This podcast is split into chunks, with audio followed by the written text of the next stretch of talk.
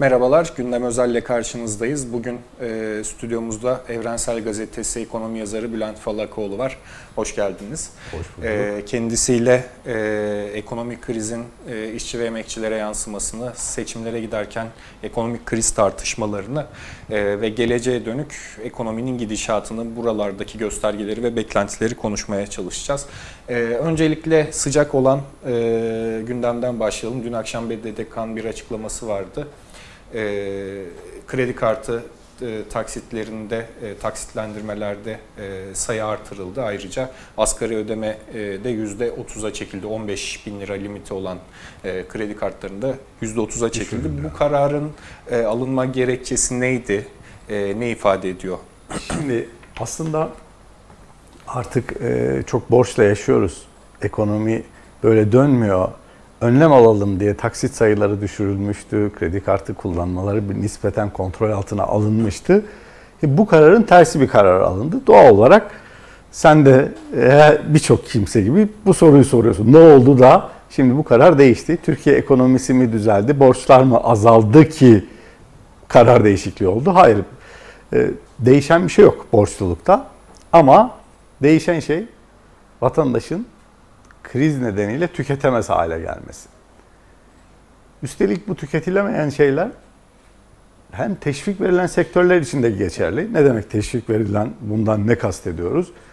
Örneğin beyaz eşyada, e, işte araçlarda, dayanıklı tüketim maddelerinde sürekli ÖTV'ler düşürüldü. Mobilyada keza. Mobilyada keza işte e, buyurun siz işte teşvikten tüketin denildi ama buna rağmen olmadı. İki, teşviksiz alanlarda da her gün tüketim geriye gitti. Niye? Çünkü kriz var vatandaşın geliri azalıyor. Geliri azalan vatandaş da tüketimden kı- kısıyor. Bu kısma öyle bir hale geldi ki insanlar boğazından da kısar hale geldiler.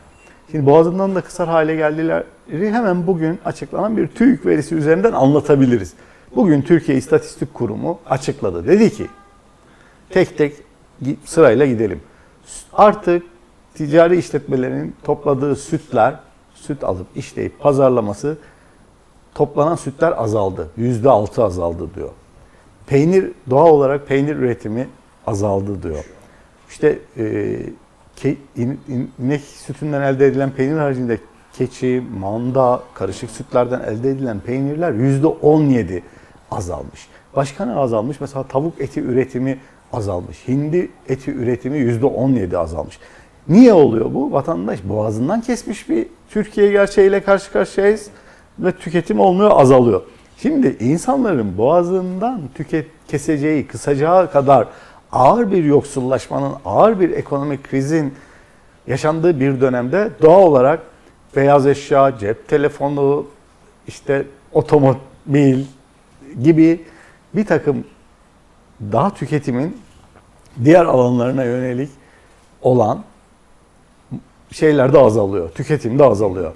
Örneğin işte otomotiv sektöründeki bu yılki daralma yüzde 50. Yani geçen yıl sattığının yarısı kadar araba satabiliyor e, otomotiv sektörü. Bunu mobilya içinde örnek Diğer. görebiliriz. Cep telefonları içinde, televizyonlar içinde e, örnek verebiliriz. Bu alanlar teşvik edilmesine rağmen maalesef görüyoruz ki tüketim korkunç, üretim ve tüketim korkunç bir şekilde daralıyor. Peki o zaman Hükümet de çare olarak bitiriyorum. Hükümet de çare olarak baktı vatandaş tüketemiyor. Biz de ne yapalım? Taksit sayısını arttıralım. Ya krediyle tüketse bile ödeyemeyecek olursa işte be- beyaz eşya aldı, mobilya aldı, otomobil aldı neyse. Ödeyemeyecek olursa onun da asgari ödeme oranını azaltalım ki borçlu yaşamaya devam etsin demek bu. Bunun zararlarını, sorun ne bilmiyorum ama bunun bir iki handikaplarına da değinmek isterim. Bir şey soracaktın sözünü kesmedim. Aslında senin devam edeceğin yere bir soru olacak. Çünkü borçlanmaya dayalı tüketimi kışkırtmak, teşvik etmek hem enflasyonu baskı altına almaya çalışırken hem krizi e, düze çıkarmaya, ekonomiyi düze çıkarmaya çalışırken yeni riskler oluşturmayacak mı? Kesinlikle oluşturacak. Şimdi kademe kademe gidelim. 110 milyar liralık kredi batağı var. Şu an bankalar dağıttı ama 110 milyarı geri alamadı. Niye? kriz derinleştikçe vatandaşın ödeyebilme oranı, şirketlerin de tabii örneğin enerji şirketleri aldığı 70 milyar kredinin 47'sini ödeyemiyor. Şirketler ödeyemiyor. Vatandaş için de ödeyemediği kredi oranı sürekli artıyor. Şimdi vatandaş zaten kredi borcunu ödeyemezken zaten batıyorken hükümet de aslında daha çok batacak olan var da öteliyor, yeniden yapılandırılıyor. Biliyorsunuz borçlar sürekli yapılandırıp duruluyor seçim atmosferinde. Aksine şu demek aslında 110 batak var ama bir takım batacak olanlar da ötelemişiz aslında. Yeniden yapılandırmayla hiçbir zaman Cem %100 ödeme olmaz. Yeniden yapılandırmanın da yarısı ödenmiyor zaten. Bir o kadar daha batacak şey var. Şimdi vaziyet buyken vatandaş ödeyemiyorken borcunu siz sırf tüketim yok diye tüketime teşvik ediyorsunuz. Mesela cep telefonu alımlarını azalttın mı? Ya bu 3 taksitti, 3 taksitle almıyorlar elektronik eşyaları. Biz bunu ne yapalım? 6 yapalım. İşte büyük ekran televizyon satılmıyor. Ne yapalım? 9 6'yı 9 taksit yapalım. İnsanlar tatile gidemiyor. 9 taksitti. Bunu 12'ye çıkartalım. Mobilyada 18'e çıkartalım.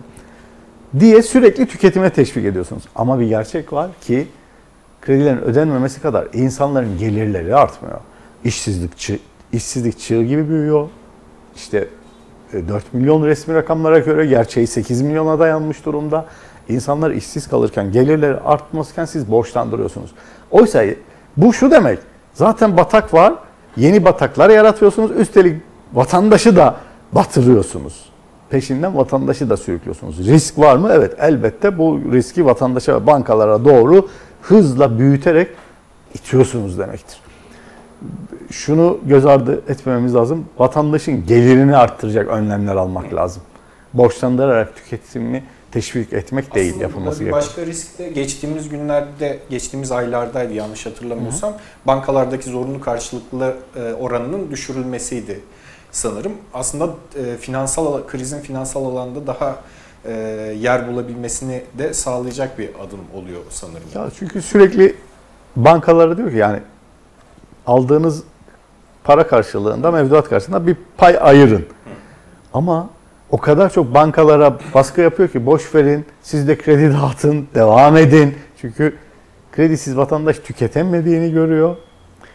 Krediyle tüketse bile ödenemiyor. Bu sefer bankalara garantörü benim diyor devlet habire dağıt baskısı yapıyor. E, bu da sorunu büyüten bir şey. Ama niye yapılıyor bütün bunlar? Piyasaya daha çok para sürülsün, daha ucuz kredi sunulsun diye yapılıyor. Aslında hükümet açısından o zaman krizi aşma yönünde e, tutarsız bir yaklaşım değil bu. E, krizi aşmıyor. E, çok para Evet. çok para e, harcandığında kriz aşılır mı? Evet, tüketimle ekonomi canlanabilir. Ama Türkiye'de gelirler art, artmadan sürekli tüketimi pompalarsanız ekonomiyi canlandırmıyorsunuz. Siz sorunu ötelemiş oluyorsunuz. Nitekim seçim dönemlerinde kamu bankalarına zorla kredi dağıttırdınız. Çünkü özel sektör kredi dağıtımını neredeyse durdurdu. Ama kamu bankalarında habire büyüttünüz. Niye? Hükümet seçime gittiği için bastırdı, kamu bankalarına dağıttırdı. Ne oldu? Ekonomi canlanır gibi oldu ama küçülmekten kurtulamadı ekonomi. Şimdi onların ödemesi gelince ödeyebilme yok. Bu sefer ekonomiyi kurtamadığınız gibi gelecekte bir sorun e, e, ötelemiş oluyorsunuz. Borç sorununu büyütüyorsunuz.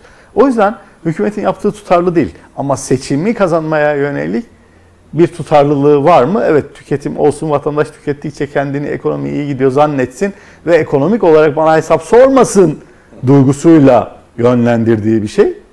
Teşvik ettiği bir şey ama bu teşvik sonuçta e, ödenemeyen kredileri büyütüyor. E, borç riskini bankalara taşıyor. Vatandaşın da her geçen gün hayatı borç harç içerisinde sürüyor. Sadece bu kadarla değil. Onun ekonomiye başka yansımaları da var ama konuşuruz. E, vatandaşa yansımalarına biraz girelim istiyorum. Çünkü e, Mayıs ayında yıl- yıllık enflasyon %18'i e, geçmişti. 18.71. E, önceki ayda hemen hemen benzer rakamlardı ve 2009 krizinden bu yana en yüksek enflasyon rakamlarını işaret ediyor. İşçi ve emekçilerin bütçesindeki payı çok daha geniş yer kaplayan gıda enflasyonu ise neredeyse %30'a vardı. Ee, evet bir yandan e, tüketimi canlandırmak için beyaz eşya, elektronik cihazlar, e, tatil, konaklama masrafları vesaire açısından kolaylıklar sağlanıyor. E, borçlanmaya dayalı bir tüketimi canlandırma şeyi var ama şimdi bu alana dair herhangi bir düzenleme tüketimi en temel işçi ve emekçilerin en temel ihtiyaçlarını giderek karşılayabilmesi açısından bir düzenleme de yok. Yine sen de ifade ettin az önce süt ve süt ürünleri üretimi çok düşük. Keza e, sebze, meyve ve ette de e, böyle. Hasat dönemi başladı. E, rekolte problemi yaşanıyor. Üretici maliyetini karşılayamamaktan şikayetçi ve pazarda fiyatlar çok yüksek.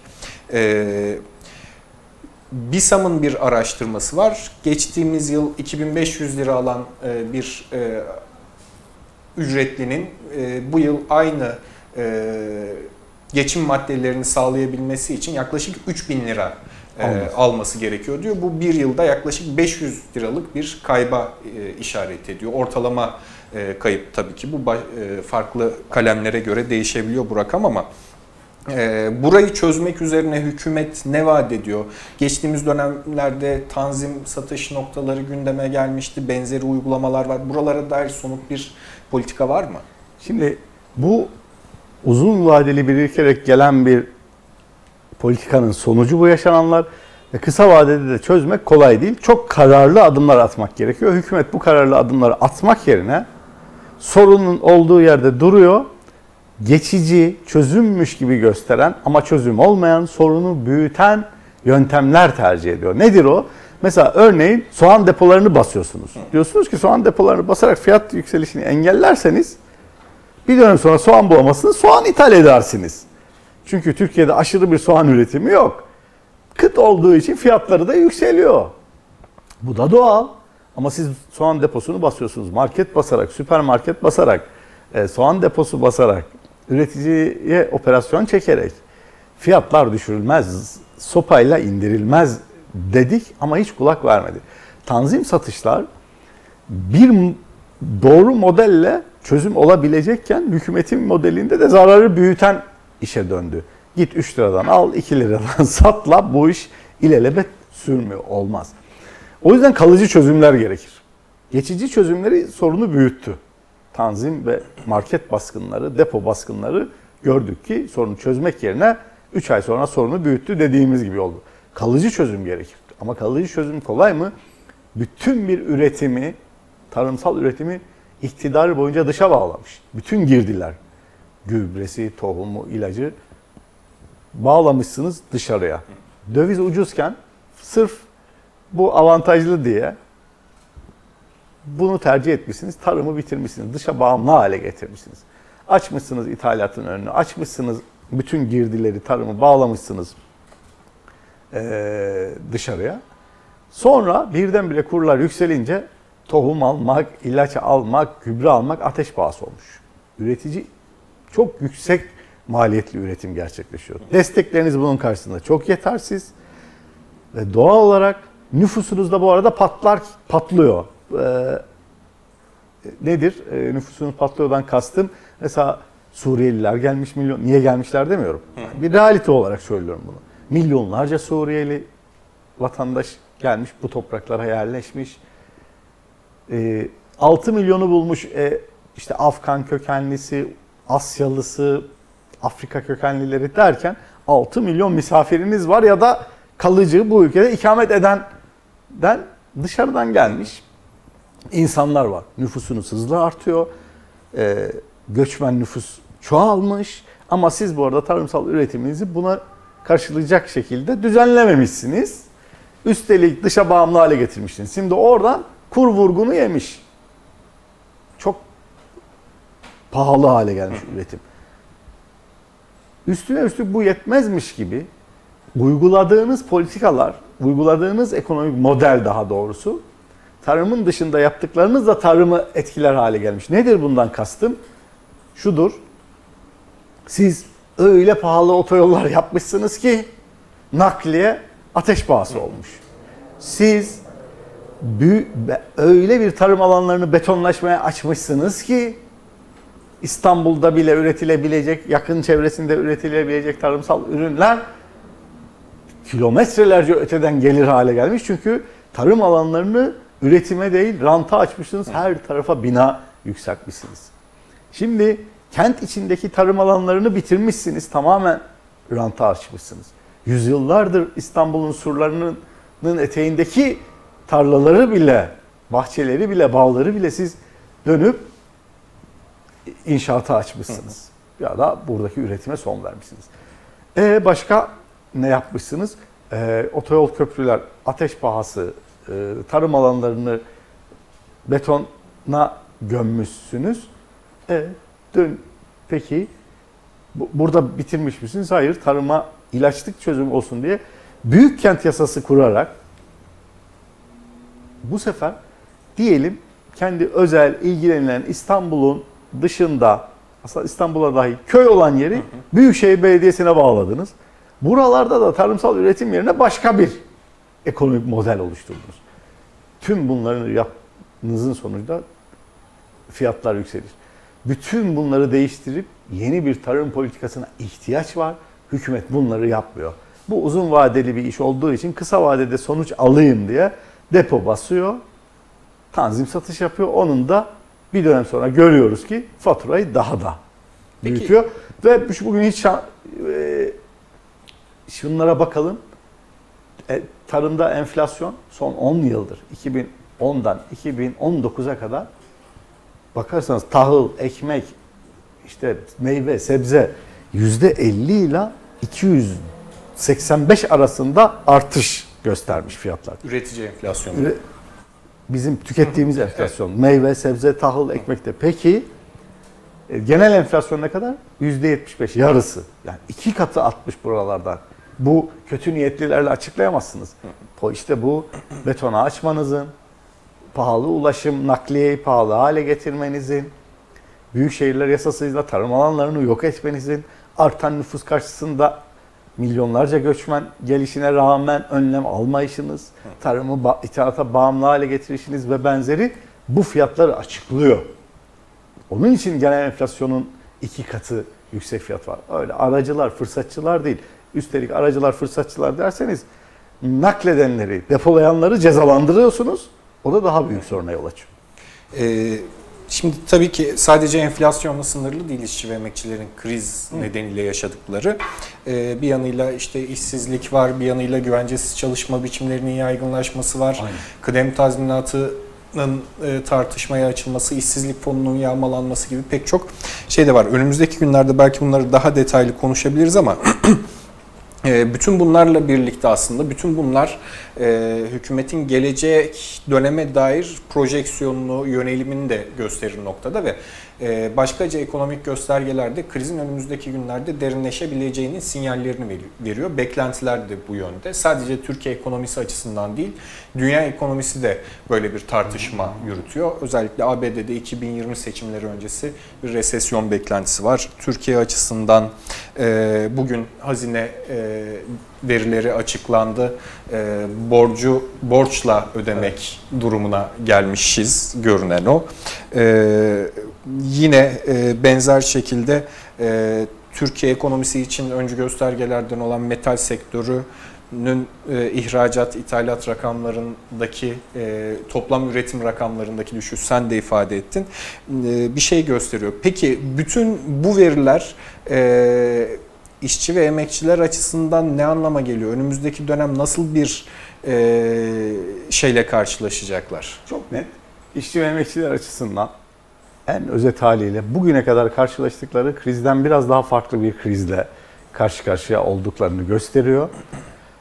Ne gibi bir farklılık diye sorarsan o farklılık da şu. Bundan önceki krizlerde kriz yaşanıyor, dip yapıyor ve ekonomi tekrar canlanıyor. Dibe vuruyor, sıçrıyor. Dibe vuruyor, sıçrıyor. İlk 94, 2001, e, 2009 bunları gördük. Ama şimdi yaşayacağımızda böyle değil. Şimdi yaşayacağımızı çok uzun vadeli yaşayacağımızı gösteren e, emareler bunlar. Niye? Çünkü üretim hızla düşüyor. Büyük bir artış önümüzdeki 2-3 yıl içerisinde gör- gözükmüyor. Mesela bu yıl ekonomi küçülecek. Seneye %2 büyürse iyidir.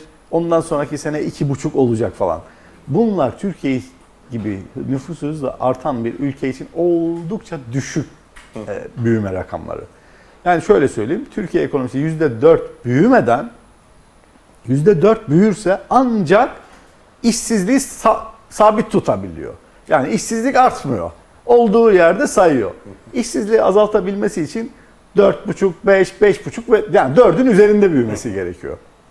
4'ün altındaki her büyüme işsizliği arttıracak. Şimdi bir, biz burada anlattığımız her şey Türkiye'nin borcu borçla kapatıyor olması, Türkiye'de üretimin hızla geriliyor olması, e, ticaret savaşlarının yanı sıra dünya ekonomisinin küçülüyor olması. Hani içeride tüketemiyorsunuz dışarıya da mal ihraç edeceksiniz ama dünya pazarı küçülüyor. Gerçekten e, dünya ekonomisi de giderek e, tempo kaybediyor. Böyle bir ortamda sizin ekonominiz 2-3 yıl düzelmeyecek. Bunu hükümet de söylüyor. E işçilere, emekçilere o zaman bugüne kadar yaşadıkları krizden daha ağırlı olacak. Yani vurdu hemen bir yıl sonra toparladı, bir buçuk yıl sonra toparladı değil, vurdu ve bir müddet ağır bir şekilde gidecek demektir bu. Eğer müdahale edilmezse, eğer bunun bedelini ödemiyoruz kardeşim, kaynaklar başka türlü kullanılsın demezse ağır bir işsizlik gerçeğiyle karşı karşıya olacak önümüzdeki süreç. Hayat pahalılığı devam edecek çünkü siz ne kadar kağıt üzerinde düşse de, belli dönemler düşse de, taze meyve sebze yazın düşse de genel olarak tarımsal üretimimiz pahalı olmaya devam edecek. Petrol fiyatları artmaya devam edecek, e, ediyor.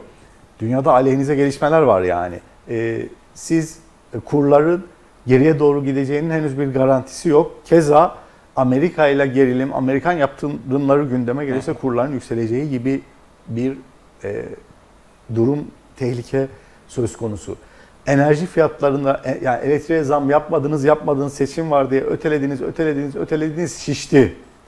Artık sınıra dayandı. Siz şirk, elektrik şirketleri batıyor artık zam yapmaktan başka yolunuz yok. Çünkü kamuda değil bunlar. Öyle fon kuracağız, kurtaracağız da falan yok. Önce zam yapacaksınız. Bu ne demek? Enerji maliyetlerini tekrar yükselteceksiniz demek. Siz bu arada hızla az önce işte dedi ki e, hükümet sürekli yeniden borçlanmak zorunda kalıyor. Evet çünkü bütçesi açık veriyor. Kriz var, vergiyi toplayamıyor, seçim var bir kısmına da göz yumuyor, toplamıyor, kasa boşalıyor. Habire borçlanarak bunu telafi etmeye çalışıyor. Bunun sonu yok. Yeni vergi ve zamlarla karşılaşacağız demektir. Şimdi önümüzde kanırtmalı bir süreç yaşayacağız. Bunu kısa süre yaşamayacağız. Bunu programlar diyor ki bize dünyadaki ekonomik gelişmelerde Türkiye'nin 3 yıllık programı da bize diyor ki işsizliğin yoğunluğuna alış kardeşim. Gelirin azalmasına alış kardeşim. Aynı zamanda pahalı bir hayata adapte ol kardeşime e, mi anlatıyor bütün bunlar Evet. ne anlatıyor diyorsan Ee, O zaman şöyle tarif etmek daha mümkün herhalde. Yani Türkiye ekonomisiyle sınırlı kalmayan ve da- daha uzun sürecek, uluslararası ölçekte de karşılığı olacak bir kriz süreciyle karşı karşıyayız ve yakın dönemde buradan kurtulmayı beklemek çok mümkün görünmüyor. En azından işçi ve emekçilerin ha- hayatlarını e, rahat biçimde sürdürebilir olması bakımından. Yani şimdi şöyle e, aksine şimdi hükümet iyileşme dediği şey diyelim enflasyon düşüyor nasıl oluyor? Üretim maliyetleri mi azalıyor? Hayır. Üretim hala %20 enflasyon varsa %30 üretim maliyeti var yani. Üretim maliyeti düşmüyor. Buna karşı bir önlem mi var? Yok. Enflasyon düşüyor. Aç kaldık, tüketemiyoruz, düşüyor. Şimdi e, işsizlik e, az, de bir azalma sağlayamıyorsun. Şimdi burada hükümet geçiyor karşımıza iyi diyor. Bu iyi dediği şey vatandaşın işsiz kalması, tüketememesi. Şimdi bu sağlıklı bir şey değil. Hastalıktan zayıflıyoruz. Hükümet diyor ki bak ne güzel karşımıza geçip Obeziteyle mücadele evet obeziteyle mücadele ediyoruz. Bak obeziteden kurtuluyorsun diyor. O işçi ve emekçiler için kısmı bu. Bu düzeliyor denilen kısım işçi ve emekçiler için zafiyet geçirmektir. Hastalıklı bir zayıflama halidir. İşsiz kaldığı, tüketemediği, boğazından kıstığı bir süreç. Ee, o yüzden e, işçi ve emekçiler için vaziyet gerçekten önümüzde eğer itiraz etmezlerse, eğer başka bir direnç göstermezlerse, eğer her şey güzel olacağı sadece sloganda bırakıp ya da e, güzellik adımının ilk aşaması olabilecek bir iktidar değişiminin devamını getirmezse Kendi iradeleri dışında be- beklenti girerse vaziyet budur ve bütün veriler bunu söylüyor. Yani şöyle değil. e, diyelim karamsar ekonomistler ya da bizi taraflı olmakla suçlayacaklar için önerim ve tavsiyem şudur. Dönüp iktidarın 3 yıllık programına baksınlar. Eğer 2021 sonunda %4 gibi bir büyüme verisi öngörüsü varsa tamam hak verelim ama öyle bir gerçeklik yok. O yüzden işçi ve emekçiler için yani Türkiye ekonomisi için genel anlamda e, esnafı için de, orta sınıfları için de, e, işçi ve emekçileri için de zorlu bir uzun süreç var. Bunu görmek gerekiyor. Kriz emareleri e, 12 Haziran seçimlerinin öncesinde başlamıştı. 12 Haziran'da başkanlık sistemi oylandı. Başkanlık sisteminde dün birinci yılı doldu ve e, o dönem Erdoğan'ın e, propaganda ettiği şekliyle ifade edersek e, bu seçimi atlatırsak her şey çözülecek. Çünkü e, dünya bizi sıkıştırıyor. E, bu seçimlerde bize karşı oynuyorlar e, demişti. E, öyle olmadığını da gördük herhalde geçen bir yıl içerisinde. Kesinlikle gördük. Ee, bunu şöyle çok özet haliyle konuşalım, üzerinde duralım. Hani başkanlık sisteminin lehte değil aleyhte bir etkisi oldu. Niye? Krizin sebebi olarak mı? Yani krizin Hayır. sebebi başkanlık sistemi miydi? Hayır. Krizin derinleşmesinde başkanlık sebebinin etkisi var. Ama krizin sebebi değil. Krizin sebebi hükümetin iktidarda olduğu günden beri uyguladığı programın gelip duvara toslanmış olmasıdır. Dışarıdan ucuz para gelecekti. İçeride ucuz işçilik, e, içeride tüketimle ekonomi canlanacaktı. Bu dışarıdan gelen faizin tüketim ve inşaatla oluşan rantın bedelini de ucuz emekle Türkiye ödeyecekti. Ucuz işçilik üzerinden ranta, faize dayalı bir tüketim ekonomisinin dönmesi e, tasarlanıyordu ve bu iflas etmişti. Artık niye iflas etmişti? Çünkü dışarıdan bol para gelmiyordu, üstelik ucuz da gelmiyordu. Artık dışarıdan para almak çok pahalı. Hele Türkiye gibi ülke için çok daha yüksek faiz ödemek zorunda. Diyor ki sen riskli bir ülkesin. Merkezi Bankası'nın kasası boş, borcu karşısında. Boş sayılacak kadar az param var. Üstelik borcun büyük. Üstelik gizli borçların da var. Yani sen bütçede gözükmüyor ama öyle bir garantili işler yapmışsın ki kamu özel ortaklığı diye.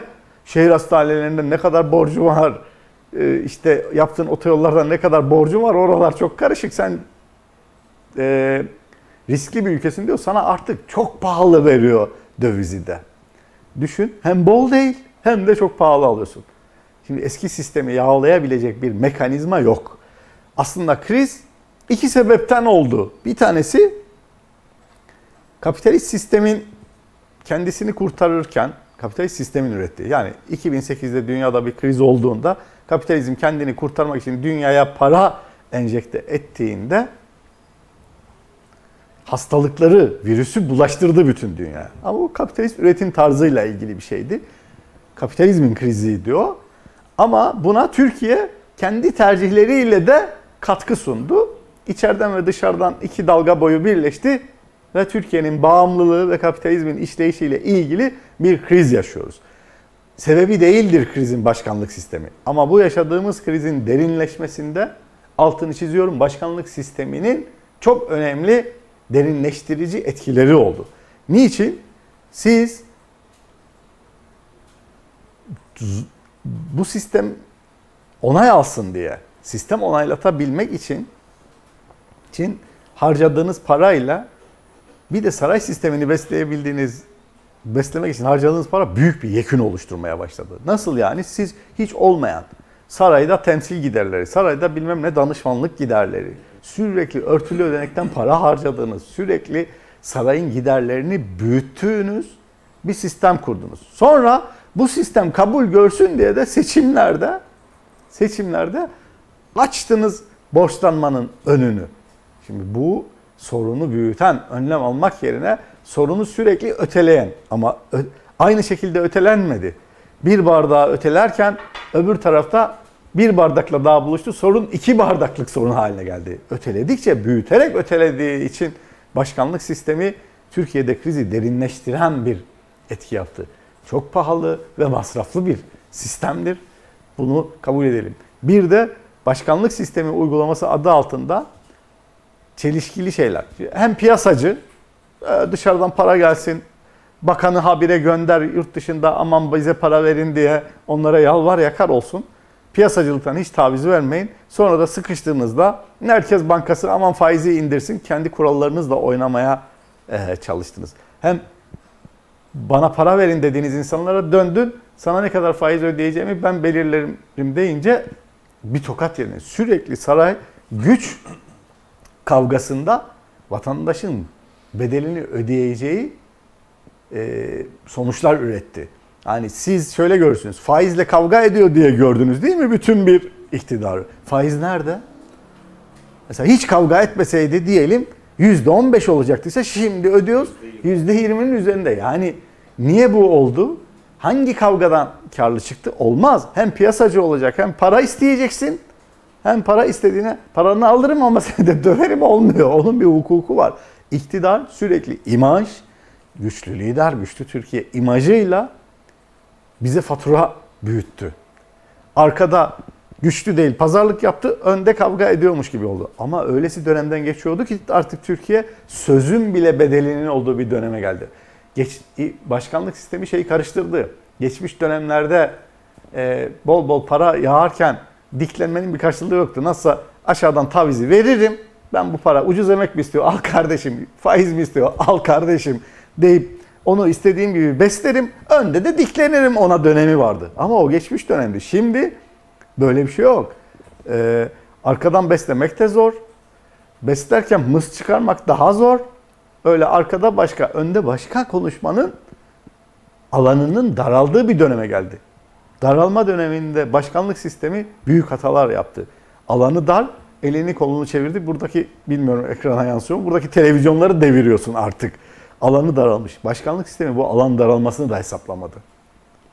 Vatandaşa e, kendi sistemini besleyebilmek için yaptığı e, ülke ekonomisinin çıkarıyla hiç ilgili olmayan şeyleri ülkeyi adına, ülkenin çıkarları adına savaşıyormuş diye pazarladı. O yalan pazarlamada bir ton e, farklı sonuçlar, e, hastalıklar, komplikasyonlar oluşturdu. O yüzden son kez hatırlatalım ve bitirelim. Başkanlık sistemi krizin sebebi değil. Krizin sebebi çok net. Kapitalist üretim ilişkileri artı Türkiye'nin bağımlılığıdır. Ama dönelim e, sebebi olmamıştır ama mahzun mudur? Hayır. Derinleştirmeye, krizin derinleştirmesine çok etkili olmuş. Bu kadar ağır yaşanması. Evet, ağır yaşanmasına yol vermiştir. Ne ile? Bir, sarayın masraflarını saray sistemi bu sistem masrafları büyütmüştür. Yani böyle bir karşılama töreni bile çok büyük para haline gelmiştir. Bir maliyet e, burada masrafları arttırdığı gibi iki bu sistemi koruyabilmek adına her seçimde bu sistemi onaylatmak için girdiği için çözüm üretmek yerine sorunları habire öteledi. Öteleyince sorun aynı haliyle ötelenmedi. Büyüyerek ötelendi. O yüzden bu sistem Şurayla noktalayalım mı o zaman? Şimdi yeni bir seçim arifesindeyiz. Çok kısaca çünkü önümüzdeki hafta daha geniş Tabii. biçimiyle devam edebiliriz buraya. Daha iyi olur hatta. Ee, İstanbul seçimleri de genel seçim havasında gidiyor. İstanbul'u Evet. kaybedersek başkanlık sistemini yeniden tartışmaya açacaklara kadar e, İstanbul'u kaybedersek Türkiye'yi kaybederize e, gelene kadar bir tartışma sürüyor. Seçim ekonomisine e, değindin sen, dikkat çektin. E, Şimdi bir yanıyla e, popülist söylemler de öne çıkıyor bu dönemde. Halkın yaşadığı yoksulluğu, işsizliği e, gidermek midir tartışılır ama e, buralara çözüm olacağı söylenen bazı vaatler öne çıkarılıyor. E, seçim de aslında işçi ve emekçiler arasında da böyle tartışılıyor. Yani kime mikrofon uzatsanız tercihlerini, e, yönelimini, de, yaşadığı değişimi ekonomideki değişim üzerinden tarif eder noktada. E, İstanbul Belediyesi'nden e, Binali Yıldırım'ın ya da Ekrem İmamoğlu'nun kazanması, e, işçi ve emekçilerin yaşadığı e, krizin ötelenmesi, giderilmesi ya da hafifletilmesi noktasında bir yere oturur mu, oturuyor mu? E, bu vaatlerin çözüm olup olmayacağını belki önümüzdeki hafta konuşabiliriz ama sosyal halkçı belediyecilik e, ke düşen görev nedir belki burada? Ee, bu uzun ve derin bir konu bu doğal olarak. Ama şunu söyleyeyim. Bir işte BK söylemi, sistem onaylatıyoruz e, gibi işler, e, reisin kendini onaylatma işleri rafa kalktı. Bir kere iktidar burada bir taktik değişikliğine gitmiş gözüküyor. Bu böyle olunca da daha çok e, sorun ekonomi odaklı, vatandaş senin de dediğin gibi ekonomi odaklı tercih belirlediğini hissettirince ekonomik vaatler öne çıktı. Şimdi İstanbul dışındaki e, yaşayanlar için çok yansımamış olabilir. Son bu hafta başından itibaren AKP'li aday Binali Yıldırım etrafında bu İstanbul'un dört bir yanına vaatler zinciri asıldı. Ve bugüne kadar hiç olmayan, hala uygulamada yok. Mesela e, İspark bir saat ücretsiz biz yaptık yine yaparız. Hayır İspark ücretli yani giderseniz ücretli de kazanırsak olacak diyor. E, hiç kreş açılmamıştı örneğin. Kreş açma vaadi var. Bir ton işte öğrencilere burstan şeye kadar yoksulluğu hafifletici programlar oluyor. Evet seçimin bir faydası var. Bunlar yapılması gereken işler. Yoksulluğa da bir nebze çare olacak işler. Ama e, bana e, sorarsanız tabii ki mevcut iktidarın masrafı çok, beslediği e, şey çok, e, orada rant ilişkileri çok fazla. O, o, o yüzden orada bankamatik memurlarının tasfiye olması, yandaş çevrelere kaynak aktarılması, İstanbul Büyükşehir Belediyesi'nden Ramazan kolileri hazırlanıp Ege'ye gönderilmesi gibi bir takım çarklar azalacağı için daha çok kaynak yaratılacak. Eğer e, AKP iktidardan giderse. Evet ikisi de artık sosyal vaat bulunmak zorunda kaldı. Sosyal vaatler arttı ama ne kadar çözüm hani ayrı tartışırız. Ama bunlar yoksulluğa bir nebze iyi gelir. Ama mevcut iktidarda artık sosyal harcamalara ayıracak pay daraldı. Çünkü daha geniş bir çevreyi besliyor. O yüzden e, İmamoğlu'nun vaatleri hayata geçirebilme iddiasında İmamoğlu hayata geçirebilme konusunda bir adım daha önde ve avantajlı ve böyle bakmalı, böyle yapmalı. E, yani vaatleri sadece kağıt üzerinde bırakmamalı. Bunların bir kısmının da hayata geçirileceğini düşünüyorum ben belediye alması halinde. Ama bunlar çözüm olabilir mi? Sen bunu ekonomik krizle bağlantılı sorunca işte o bambaşka bir alan. O çünkü e, istihdam yaratabilmek, gelirleri arttırabilmek, enflasyonu düşürebilmek bunlar bir Buraya dair vaatler de var süre- çünkü. Süreç, bunlar bir süreç işi. Ee, ama yoksulluğu biraz daha az çözecek değil, biraz daha az hissedilecek bir program hayata geçirilebilir. Yani bu- bunda mutfak destekleri, gıda destekleri, öğrencilere burs meseleleri olabilir. Ama sonuçta öğrencilerin örneğin çoğu yani hiç olmadığı kadar part time işler, dışarıda işler yapıyor. Çünkü verilecek burslarla dönmüyor hayat. O yüzden e, şey değil. Yani e, yoksulluğu azaltsa bile, bir nebze iyi gelse bile yoksulluğu çözecek işler değil bunlar. Onları başka türlü tartışmamız gerekiyor. E, ama önemsiz değil. Vatandaşın hakkıdır. Belediye de bunları yapmakla yükümlüdür.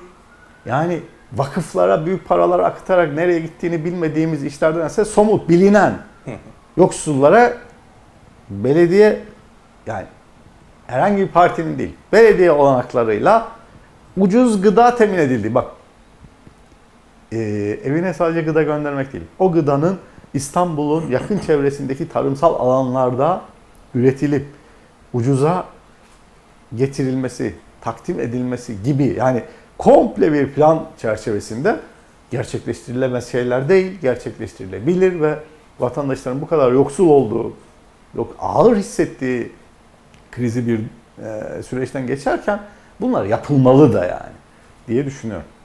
Çok teşekkür ediyoruz o zaman bu yarım kalan tartışmayı da önümüzdeki Evet. hafta e, daha bir sosyal belediyecilik bambaşka bir soru o yüzden. Evet.